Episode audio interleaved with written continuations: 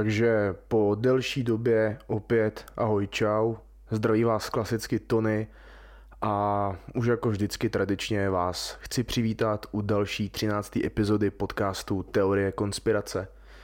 Jestli je tohle pro vás ale další nový díl, co posloucháte a na který jste se těšili, tak mě už určitě sledujete na mém Instagramu Teorie konspirace psáno bez mezery a pokud jste tady jako noví posluchači, tak mě určitě sledujte, protože na ten Instagram nahazuju doplňující informace k našim epizodám tohoto z toho podcastu a taky jiný další zajímavosti.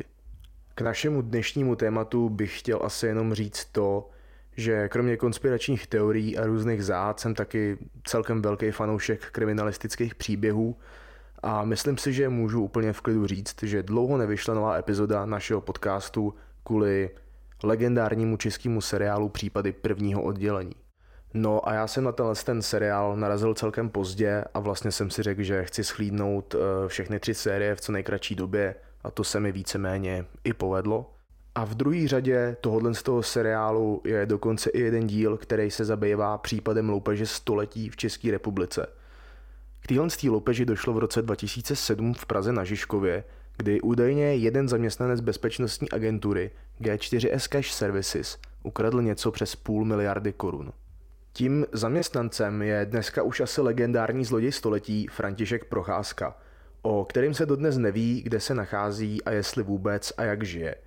Tohle s tou loupeží se mu podařilo překonat rekordní sumu ukradených peněz v Česku, a to ke všemu bez jediného výstřelu a násilí či ztrátě na životech. Jenom tak pro zajímavost, do té doby činil rekord z loupeže 153 milionů korun, ke kterému došlo při ozbrojeným přepadení vozu agentury G4S Securitas v roce 2002. G4 Securitas a Cash Services jsou ceřené firmy a Procházkovi se podařilo ukrást více než trojnásobek a dodnes drží první příčku naší tabulky. Dnešní díl bude teda takový kriminalistický a spekulativní, protože se bez jakýchkoliv důkazů budeme bavit o tom, kde by mohl být Franta Procházka.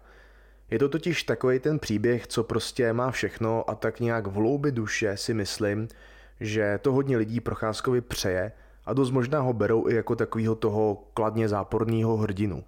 K téhle samotné loupeži století došlo 1. prosince v roce 2007, kdy František Procházka přišel jako vždycky na svoji směnu do firmy, kde normálně vystřídal svého kolegu, který měl směnu před ním a pak se jakoby nic pustil do práce, akorát tak trochu jinak. Určitě nebyla náhoda, že si to celý naplánoval na víkendovou směnu. Ve firmě byl totiž v ten moment jako jediný zaměstnanec kvůli nedostatku lidí a taky bylo naprostou jistotou, že se bude na místě nacházet velké množství peněz čekajících na pondělní svoz.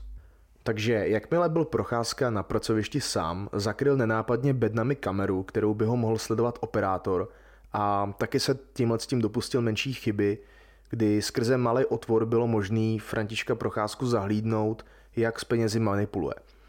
Naštěstí pro něj se ale kamerový operátor soustředil pouze na okolí budovy a interiér vůbec neřešil. Největší loupež století v Česku tak proběhla celkem jednoduše a rychle. Procházka odnosil 540 milionů 891 tisíc a 700 korun k nakládací rampě, ke který přijel jeho jediný komplic Milan Čermák. Dál Procházka úplně v klidu naložil svoji dodávku více než 40 tisíci bankovkami, což zabralo asi 4 minuty. A následně si šel jakoby nic, prostě sednout na své místo, aby dokončil směnu. Ten jeho komplic Čermák odjel z firmy podle kamer chvíli před devátou hodinou ráno a Procházka předal práci kolegovi až v sedm večer, což znamená, že se František ještě přes 10 hodin nacházel na místě činu. Tady teda absolutně nechápu, jak to zvládl, protože to muselo být nejdelších 10 hodin v jeho životě a spousta práce a nervů ho ještě čekala. Ten jeho kolega, co po něm převzal tu směnu, jinak nic nepřepočítával, protože to prej měli na starosti pokladní – takže se na loupež přišlo až v neděli nějak dopoledne, kdy do firmy nastoupila směna, co měla připravit peníze pro rozvoz do bankomatů.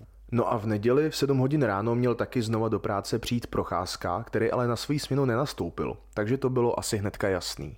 V tuhle dobu měl Franta ale už 15 hodinový náskok. A my se sice tady o tom takhle bavíme, jak kdyby to byl úplně normální běžný den v životě člověka, ale když si představím, co všechno se muselo Procházkovi honit hlavou, když tohle to plánoval a jakože to asi musel plánovat nějakou dobu, Tak si tak říkám, že je to buď hlupák, co si jen neuvědomoval důsledky a měl hodně velký štěstí, nebo je to genius, který ty důsledky dokázal nějak vytěsnit z hlavy a promyslel to natolik, že se mu to i s trochou štěstí povedlo.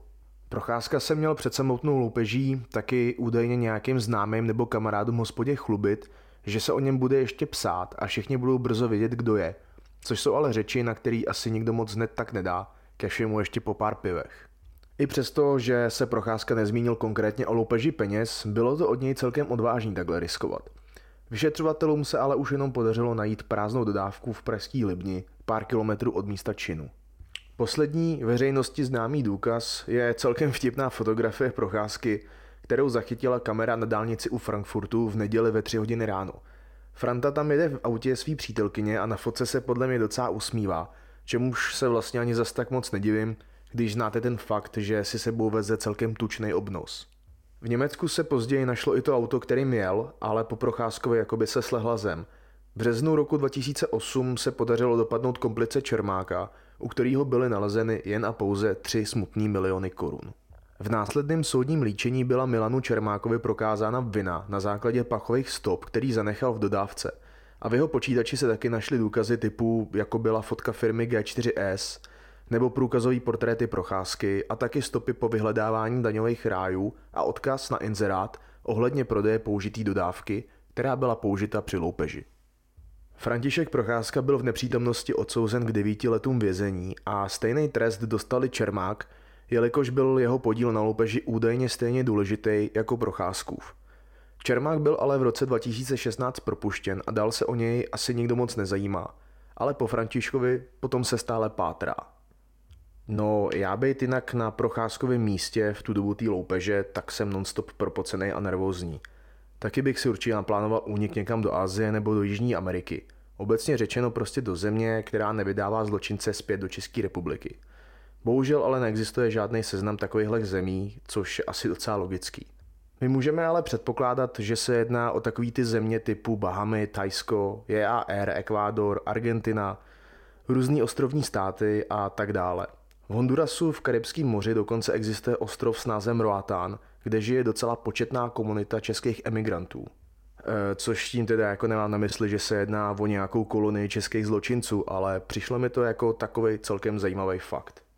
Dále pak nějaký zdroje uvádějí, že poslední pohyb procházky byl opravdu naposledy zaznamenán v Jižní Americe, někde v oblasti Dominikánské republiky, kde se mu v roce 2012 podařilo znovu uprchnout před zákonem.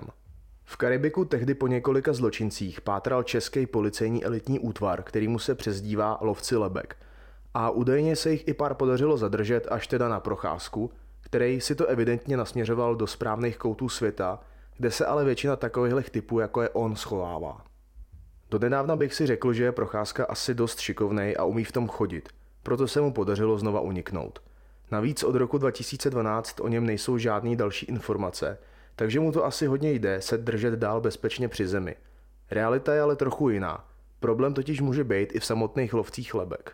Frantův příběh je tak trochu podobný příběhu Stanislava Seidla, který mu se přezdívalo Sádlo. Ten se v divokých 90. letech pohyboval na hranici podsvětí a polosvěta v Příbrami, takže na území známého bose Jaroslava Starky. Seidl neboli Sádlo, jak se mu přezdívalo, byl za nějaký menší loupeže a další činy odsouzený k šesti letům vězení – Akorát se místo nástupu rozhodl v roce 2011 utéct ze země. Důvod měl ale celkem pochopitelný. Údajně měl Sádlo figurovat jako tajný svědek v jednom jiném případě, akorát policie jeho jméno prostě a jednoduše vyzradila do médií.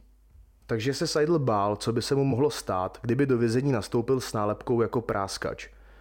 Po jeho úniku musíme ale zdůraznit, že byl dlouhodobě vedený na seznamu nejhledanějších osob v Evropě a lovci lebek po něm podle jejich slov aktivně pátrali. Má to ale menší nepochopitelný problém. Sádlovi se dařilo se úspěšně skrývat po dobu 11 let na Kanárských ostrovech a následně v Africe v Senegalu. Po celou dobu jeho útěku o něm jeho rodina věděla a byli tak nějak v kontaktu. Na těch kanárských ostrovech měl dokonce přebývat i v nějakém domě, který vlastnil někdo ze Sádlových blízkých lidí, nejspíš někdo z jeho rodiny. No a taky po celých 11 let byl v kontaktu se svojí dcerou, která ho dokonce i několikrát navštívila a to jak na Kanárech, tak v tom Senegalu. Důvod, proč jeho dcera nevyzradila Seidlovu lokaci, bylo podle jejich slov prostě jenom to, že se jí nikdo nikdy na to nezeptal. Takže otázkou zůstává, jak se vlastně lovcům lebek podařilo chytnout jednoho z nejhledanějších lidí Evropy. No prostě nijak. Stanislav Seidl na rozdíl od procházky neunikl s půl miliardou korun a po celou dobu spíše přežíval a živořil. A jelikož byl Sádlo podle svých slov už po 11 letech psychicky totálně na dně a nebavilo ho se stále někde skrývat, šel se jednoduše v Senegalu přihlásit sám na českou ambasádu, kde se udal. Necelý rok byl pak následně ještě zavřený v senegalském vězení, kde prej málem i zemřel, ale lovci lebek na nic nečekali a prosádla si rychle dojeli a přepravili ho letadlem zpět do České republiky. O tomhle tom příběhu existuje taky podcast, co se jmenuje Práskač. Za mě je to docela dost zajímavý, jelikož se Seidl s autorem podcastu osobně spojí a podává mu svoje nejrůznější svědectví po telefonu. Jestli vás teda tenhle ten typ podcastu baví, tak vám ho určitě doporučuji. Chtěl jsem tímhle s tím příběhem taky jenom říct to, zdali po Procházkovi vůbec někdo pátrá. Jestli teda lovci lebek pracují tímhle tím způsobem a tempem, může být Franta úplně v klidu. Ale ono jenom přece je taky asi docela dost těžký hledat v celém světě jednoho jediného konkrétního člověka. Kromě toho, že máte nejspíš půl miliardy korun, který vám v klidu vystačí na pár skromnějších životů v Česku i Jižní Americe zároveň, si za ty peníze můžete koupit třeba nastřelení vlasů, liposukci, operaci očí, abyste nemuseli nosit brýle a tak podobně. Otázkou taky ale ještě zůstává, jestli se vůbec Procházkovi podařilo využít všechny ukradené peníze. Ona totiž takováhle suma peněz váží na něco kolem 109 kg. Takže když to vezmeme tak, že si sebou můžete vzít zavazadlo do 20 kg maximálně, vyšlo by to na nějakých 90 až 100 milionů korun, co si Procházka mohl sebou odvíst. Což taky není úplně špatná částka na krásný život v Jižní Americe, ale jenom přece, kde je ten zbytek peněz? Já vím, něco si vzal určitě ten Čermák a nejspíš i víc než jenom 3 miliony. Pak bych taky asi nechal nějaký peníze doma, třeba té přítelkyně, který jsem de facto ukradl auto. Ale to nám furt chybí více než 300 milionů korun, který se stále nenašly. Docela by mě tak zajímalo, jestli a jak se podařilo Procházkovi přepravit nebo schovat zbytek těch peněz – nebo jestli třeba neexistuje nějaký další třetí, čtvrtý nebo pátý komplic, který by ty peníze taky nějak transportovali nebo někam poslali. Můj osobní tip je takový, že je František Procházka určitě někde v subtropických nebo tropických částech planety. Nejspíš v té Jižní Americe nebo třeba v Ázii, na Jakartě v Indonésii nebo třeba na Filipínách. Jsou to sice jenom odhady a spekulace, ale sem bych nejspíš mířil já – co se těch peněz týče, tak nemůžeme furt sebou vozit několik kilo bankovek. Vhodný by bylo je určitě uložit někam do daňového ráje, do Panamy třeba, kde se jen tak mimochodem spolu s Kostarikou docela často ukrývají bohatý hledaný američani. Na procházkově místě bych si taky okamžitě po příletu sehnal falešní doklady a průkaz totožnosti. S tou sumou peněz, co si sebou musel přivíst, bych se ani nedivil, kdyby si někde koupil občanství. Postupně je taky asi potřeba se aklimatizovat na místní podmínky a život a když splynete s většinou, je dost možný, že vás opravdu už nikdo nikdy nenajde, pokud teda nechcete vy sami. Ale vzhledem k tomu, že 1. prosince roku 2022 to bylo 15 let od loupeže, je na nejvýš pravděpodobný, že se procházka opravdu nechce udat. Taky se dost spekuluje o tom, že je pravděpodobný, že je Franta už mrtvej, jelikož hrozně málo lidí se dokáže takhle dlouho skrývat, aniž by třeba kontaktovalo rodinu. Zároveň si ale říkám, že když Stanislav Seidl dokázal přežít 11 let s minimem peněz a po většinu času se živil jenom tím, co si ulovil nebo vypěstoval, kdo by to nezvládl z několika miliony korun. A to třeba jenom na dobu 20 let, než se případ takzvaně promlčí. Frantovi Procházkovi bylo totiž 33 let, když se dopustil loupeže století. A teoreticky by to mohl úplně v klidu vydržet do svých 53 let, takže do roku 2027 nebo 2028, kdy dojde k promlčení případu. To by se pak totiž mohlo, pokud se nemýlim, úplně v klidu ukázat zpět v České republice a nic by mu pak už nehrozilo. A přesně proto si myslím, že tenhle ten příběh ještě nemá konec. Že nás ještě čeká nějaký rozuzlení. Procházka se rozhodl risknout 9 let svého života za několik let dovolený, možná za celoživotní dovolenou a povedlo se mu to i bez jakýkoliv zbraně. Ono asi ani není vlastně moc podstatný, kde se František Procházka teďka nachází. Někde nejspíš je, ať už živej nebo mrtvej – Spíš jde o ten jeho odkaz a celkově myšlenku činu. Že se můžete stát jednoduše za pár hodin z ničeho nic půl miliardářem. Akorát za cenu nějaký oběti, která ale nemusí být nutně na životech ostatních, jen a pouze v oběti vaší. No a v závěru 13. epizody si jen říkám, že mu to celkem přeju a dost možná i tak trochu závidím. A to i v případě, jestli se za pět let někdy objeví a řekne něco jako čau, jsem to já a prošlo mi to a taky mě už nemůžete ani zavřít.